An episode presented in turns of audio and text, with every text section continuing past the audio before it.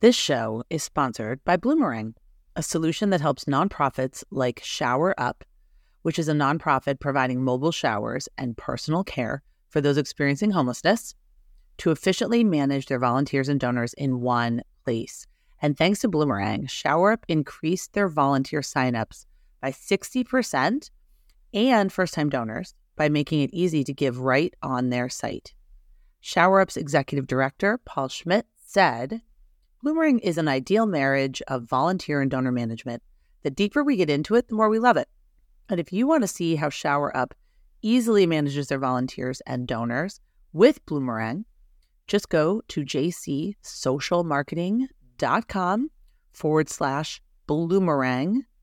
That's jcsocialmarketing.com forward slash B L O O M E R A N G, or visit the link in the show notes to learn more. All right, let's get to the show. Hello, and welcome to Nonprofit Nation. I'm your host, Julia Campbell, and I'm going to sit down with nonprofit industry experts, fundraisers, marketers, and everyone in between to get real and discuss what it takes to build that movement that you've been dreaming of. I created the Nonprofit Nation podcast to share practical wisdom and strategies to help you confidently find your voice, definitively grow your audience, and effectively build your movement. If you're a nonprofit newbie or an experienced professional who's looking to get more visibility, reach more people, and create even more impact, then you're in the right place. Let's get started.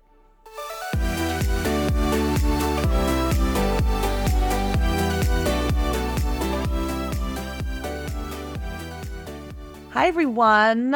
Welcome and or welcome back to another episode of Nonprofit Nation. I am Julia Campbell.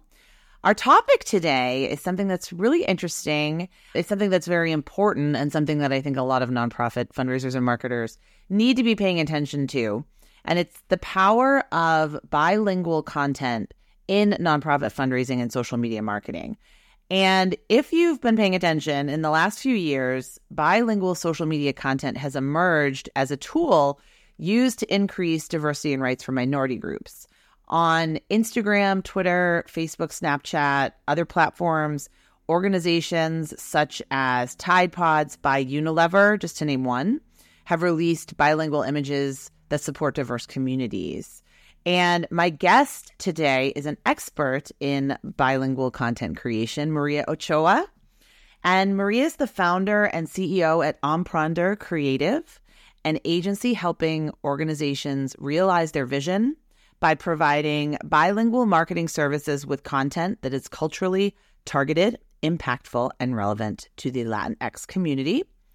Maria has over 20 years of experience working with diverse populations in California and Illinois. Her work in social media and content creation has allowed her to continue to serve and advocate for the most vulnerable members in our communities. So, Maria, welcome to the podcast. Thank you so much. Thank you for having me. Yes, I'm so excited to dive in. I want to know more about you and sort of your journey into working with nonprofits and then how you came to focus on the work you're doing today. Thank you. Well, you know, as you mentioned, I've been working in nonprofits for over 20 years. It's always been my dream and career to be in the nonprofit sector. And it really, I went into nonprofits really because I wanted, I had this desire to share our stories, our community stories, to tell our experiences from our viewpoint and it just became clear to me over the years working in the nonprofit sector the power of social media and how the incredible potential it had to build connection between nonprofits and their community and supporters. And it would expand their mission and build momentum for campaigns. So this realization led me you know, into this leveraging communications and social media for nonprofits and how to best use it and serve our community, the Latino community. Oh, that's fantastic. And you are listed on LinkedIn as a nonprofit bilingual and bicultural social media strategist. I've never seen that before on LinkedIn, so I was really interested in that. So, how did you come to focus on bilingual content creation? You know, it really, that journey started for me because my background is in fundraising and operations for nonprofits. And every time we would launch a campaign, I would always kind of do a promotion for creating bilingual content because one, we were serving, I mostly work with nonprofits that had a large audience or population that they served that were by that were Spanish speakers. So I would, you know, really try to get the nonprofits to create content in Spanish to outreach to those communities. So that's really how the work began and for me. And it was just an opportunity to bridge the gaps and connect nonprofits with a broader audience and more diverse supporters. And that's really how it started. And then learning about social media marketing strategies effective storytelling and that all kind of merged to what it is today yeah and i think it's so important and i see on your bio your goal is to help nonprofits engage effectively with the Latinx community. Yeah. So it's so much more than translation. Can you talk maybe about that like misconception? So this is kind of I feel like my life's work and this is kind of the the the hill that I'm willing to die on is that we do the Latin Latinx community represents such a large group. Eh, we're the largest minority group in the United States. We comprise over 18% of the total population we have Latina women have the highest spending power of all the different business women groups. And Latinx community really has a youthful population. We have large families, we have younger professionals. They're very much in the digital space. 76% are in the digital space from ages 18 to 65. And we're very much community centric. So we're using social media to to engage and communicate with each other. So, really, that's been my kind of my flags that I carry around and saying, hey, like, include us in this space, not just as a recipient of services, but also as we want to be able to elevate and promote nonprofits as donors, as professionals. So, yeah, that's that's where I that's the connectivity for me. It's not just providing bilingual content. It's really looking at it as a community in a holistic way, in a more impactful and long-term way. Exactly. You call it culturally targeted. Can you explain a little bit about what that means to people that maybe are not familiar? Well, you know, I do see a lot of sometimes I see content that is translated, but one, they might not be using the correct Spanish. It could be Spanish from Spain, and you're predominantly, you know, we're Latin American countries. So that already disconnects your nonprofit from the your your intended audience. Or you might be using a very, very niche form of Spanish We're not a monolithic population. So we use language in different contexts. So we really look at, you know, who is this targeted for and how is this targeted and are we using the proper terms for this particular population and are we lo- are we referencing the appropriate cultural nuances for this particular population so it's beyond just doing a spanish post it's we really look at are we taking into consideration what's happening in the world and the news for this particular region, that kind of thing. Mm-hmm. Yes, and I think unfortunately, some organizations, even some businesses, think that you can just put a post into Google Translate and then have it come out perfectly, which is not not the case. So, what are some of the benefits that you've seen of creating and sharing bilingual and, and culturally targeted content? oh my goodness, the benefits are endless. I think, you know, it broadens your reach as a nonprofit, as an organization or business. It allows you to connect uh, with a wider and more diverse audience. And who doesn't love that? It increases your visibility and engagement.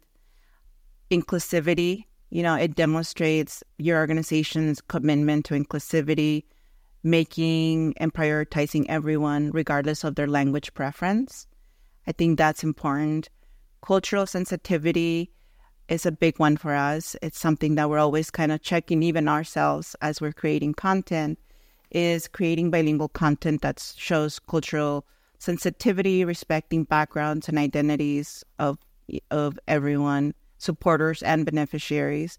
And to me, I think that's a huge where I spend a lot of time is making sure that we're not tokenizing uh, the use of our own language or images or anything like that. So we really try to be mindful of that. It enhances donor relations, it strengthens relationships with bilingual supporters. Believe it or not, we have big donors that come from you know Latin American countries that are successful business people here and they just love when we are able to send communications or communicate with them in their love language and their heart language. And of course, I think the global impact of nonprofits. I've had the opportunity to work with some nonprofits that will do campaigns in Mexico or in other countries. And just to see that bridge, excuse me, and to see that come to fruition. And I think that's a great way for nonprofits to expand to an international audience, to be honest. Wow. So building reach and deepening relationships and providing that level of just like deepening that connection with your audience. Those are some huge, huge, huge benefits. So when we talk about creating this content, like going to the nuts and bolts, so what do you recommend? So are these are these different posts? Does it depend on the platform or is it sort of English and Spanish in the same post? I think it's important to really take a time to address, you know, decide how you want to structure, uh, how do you want to structure your bilingual content. You know, we do different forms. We either do separate posts where you we create a separate post in each language, ensuring that your entire audience sees the content and it's tailored to them. Or we do two languages in the same post. That also works. And it's to include both languages within the same post. And then we do, for video content, we do closed captioning and subtitles in both languages. And that way you address both, you know, all your viewers or the viewers that you're trying to reach. So it really depends on both the platform and the con, you know, what kind of content you're doing. But it's really looking at everything individually. I think, you know, social media for nonprofits it just we really look at the work that the nonprofit is doing and which platform is the best to maximize the work that they're trying to to elevate. Mm-hmm. What are your favorite platforms? Like what which ones are you seeing that get the most reach right now? I I'm a big fan of Instagram. I mm-hmm. live in on Instagram. I think it's a very safe space for a lot of nonprofits for various types of programming and communications and just really reaching out that audience. I know that the Latinx community lives on Facebook. They love Facebook. And LinkedIn, obviously, if you want to engage to, you know, B2Bs or donors or your larger donor base. So I feel like those are my three. But if you're working in advocacy and political campaigns, I think X or former Twitter is probably the place to be at. Exactly. Yeah. So it does matter. it does depend on your goals, which is always what I say and always what I teach. It depends on your audience, your target audience, and what you're trying to achieve. But no, that's really good insight. So who who's doing this well? Do you have examples? You feel free to shout out clients or any work that you've done. But I'm I'm looking for like if I can put if I can send my listeners and get them to see this in action Who's doing it well? You mean as uh, agencies or nonprofits that are doing it well? Yeah, either nonprofits or businesses that are using this kind I of content and these principles. The Latino Community Foundation is doing great. They're based out of Los Angeles. Uh, they actually have a bilingual donor page, which I love. Mo- Moms Rising is another one that really tailor their content in Spanish and English. And I actually Moms Rising was the first nonprofit that I received a targeted like ask in Spanish. And I have been a supporter of them since then. And that was like five years ago. And really it was that that postcard that they sent. So, that was a postcard. it was a postcard and it was in Spanish and it was like we our community needs you. They were doing this voting campaign and they wanted people to help write postcards in Spanish. And I think I, I signed up and they immediately sent me like this envelope with a hundred postcards to do in my you know, it was a community drive ask type of thing. And I just love everything that they do, honestly. They do so much work in the by in the Spanish speaking for Spanish speaking, not just donors, but community and engagement. Yeah. No, that's a great point. So what what about direct mail appeals? What's your advice on direct mail? I it still works. I know Yeah. people want to think that no, but it still works. We do. I still work in fundraising. I still do some fundraising. Probably not as. I still like to be active just because I. It's always changing, and mail campaign still works. It still rings. I even post pandemic. Yeah.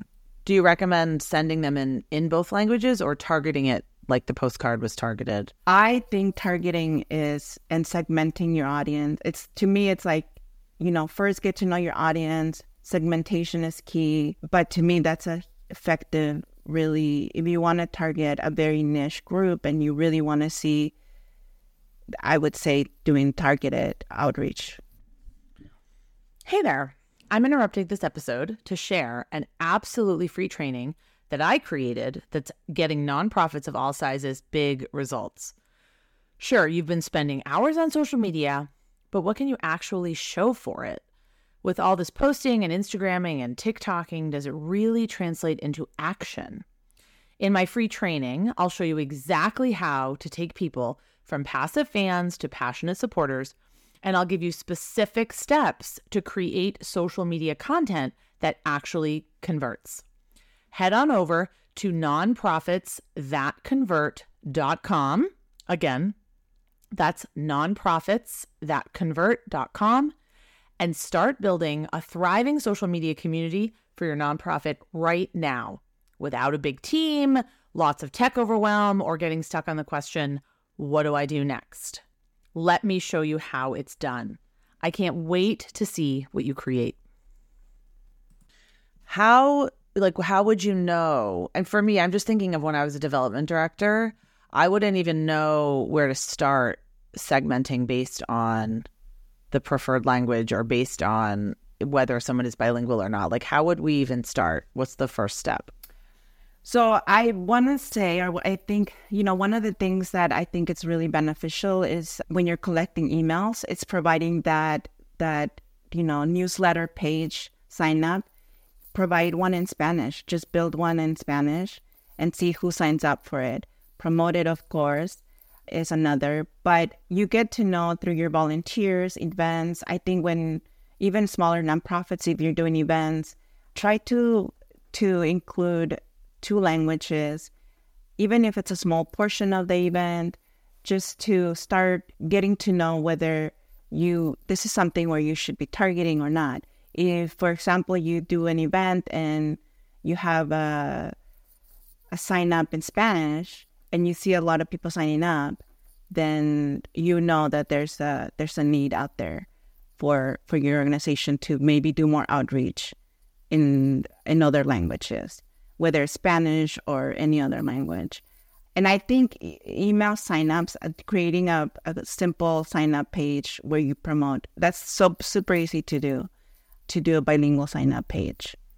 So that would be that would be for anyone that goes on the page. It would be in both languages on the one web Correct. page. Okay. Mhm. Mhm. And a donation page probably as well. Yes, I think the donation page is a big one. I think social media is a big one. I think sometimes nonprofits hesitate because, you know, they're like, oh, I don't know who's going to respond. But you're not going to know until you actually post a couple times in Spanish if that resonates or not with your audience. Okay. I think that's no, I think just experimenting and trying it out. If this is something where I mean like you live in Los Angeles and I'm thinking like I work do some work with Boston Public Schools and when we do big outreach efforts, we often create flyers and postcards and a, in multiple multiple languages and it does get a lot of reach and people really like it. I think because at the end of the day, it's like you were saying, people want to be seen, they want to be heard, and they want to be validated and valued. And if you're reaching out to them and at, like speaking their language, you know, metaphorically and literally, figuratively and literally, they will respond so much more. It's almost like your example you gave of Moms Rising, where you you felt seen and you felt heard and you felt like they understood you.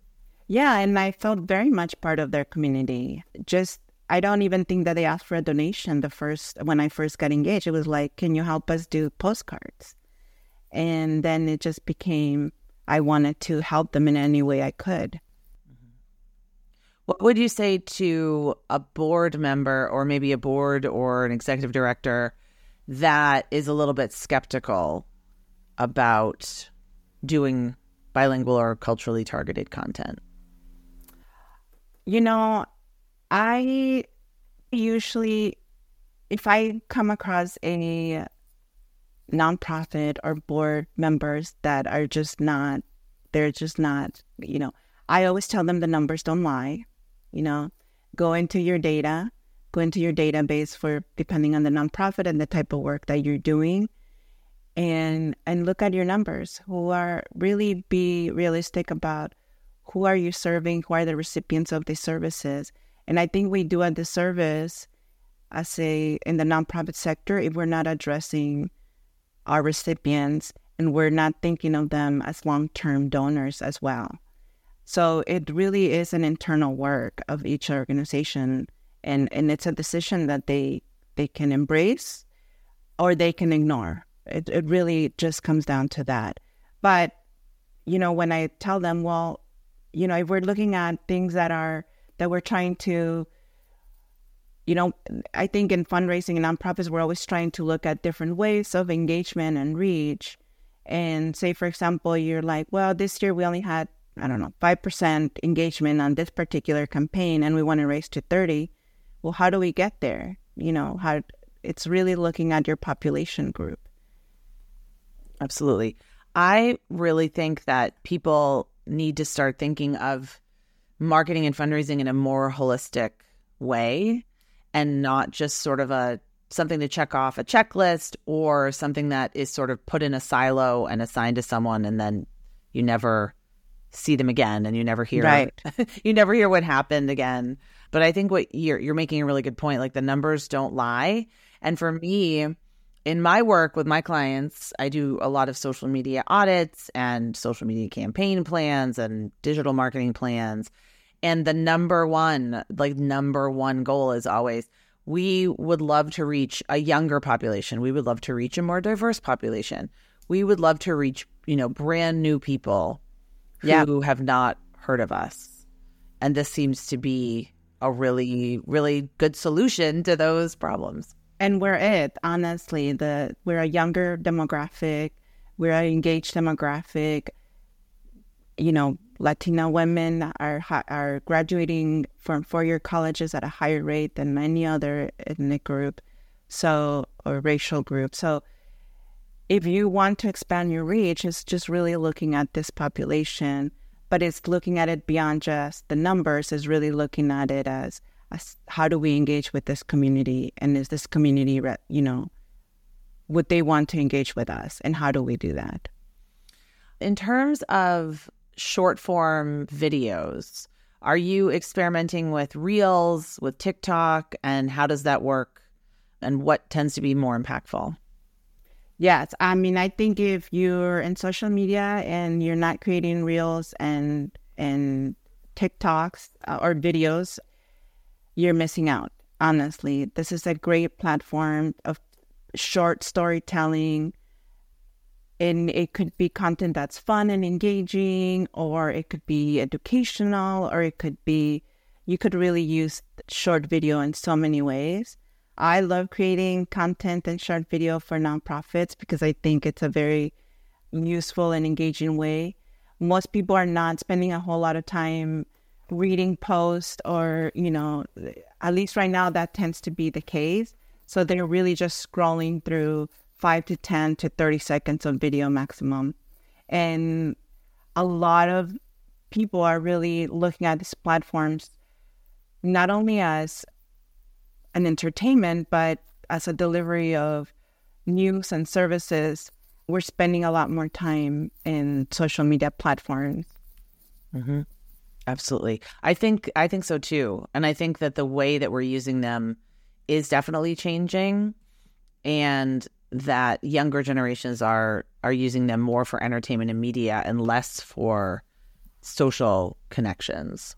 Do you yes, see that as well? I do. I see a lot of young people, a lot of young influencers, a lot of young advocates using TikTok and in a very effective way as a form of engaging and doing storytelling. It's I I also want to kind of give credit and space to those younger content creators that are advocating in our communities because they really are are creating content it's such a different and fun way that I would encourage anyone to to to create space for those young content creators, art advocates, community advocates.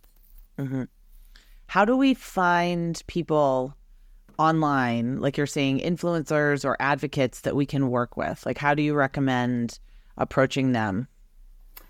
It's honestly, it's community engagement. I that's how I collaborate with uh, some of the younger content creators that are bilingual. You know, I my work is really around language and Spanish and so I follow a lot of or a few really amazing content creators.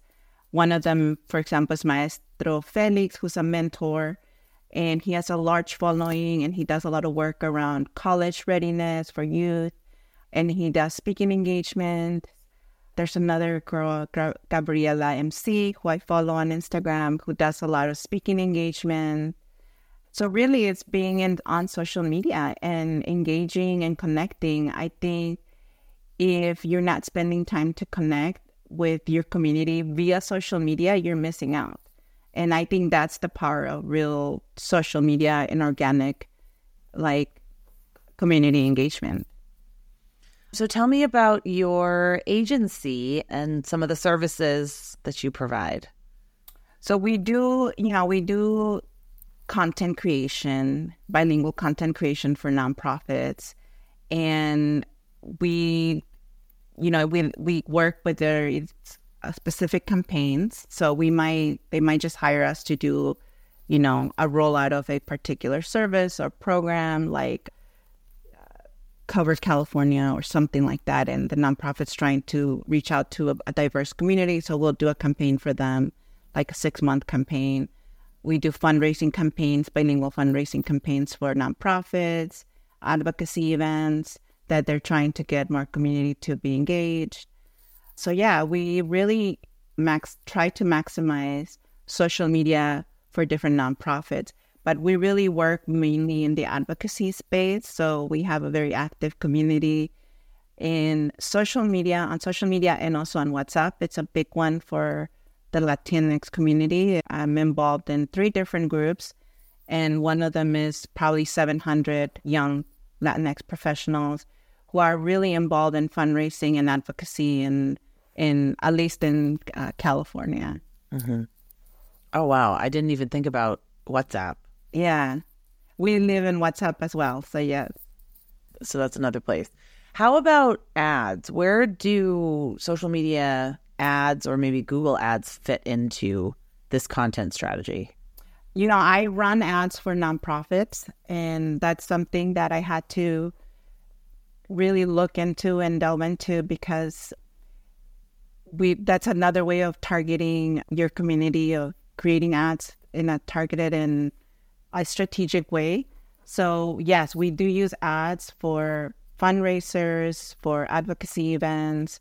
Uh, so, it's, I, I think if you're not using Facebook ads as a nonprofit, and that's been, I think that's a conversation that I always have with all the nonprofits I work with.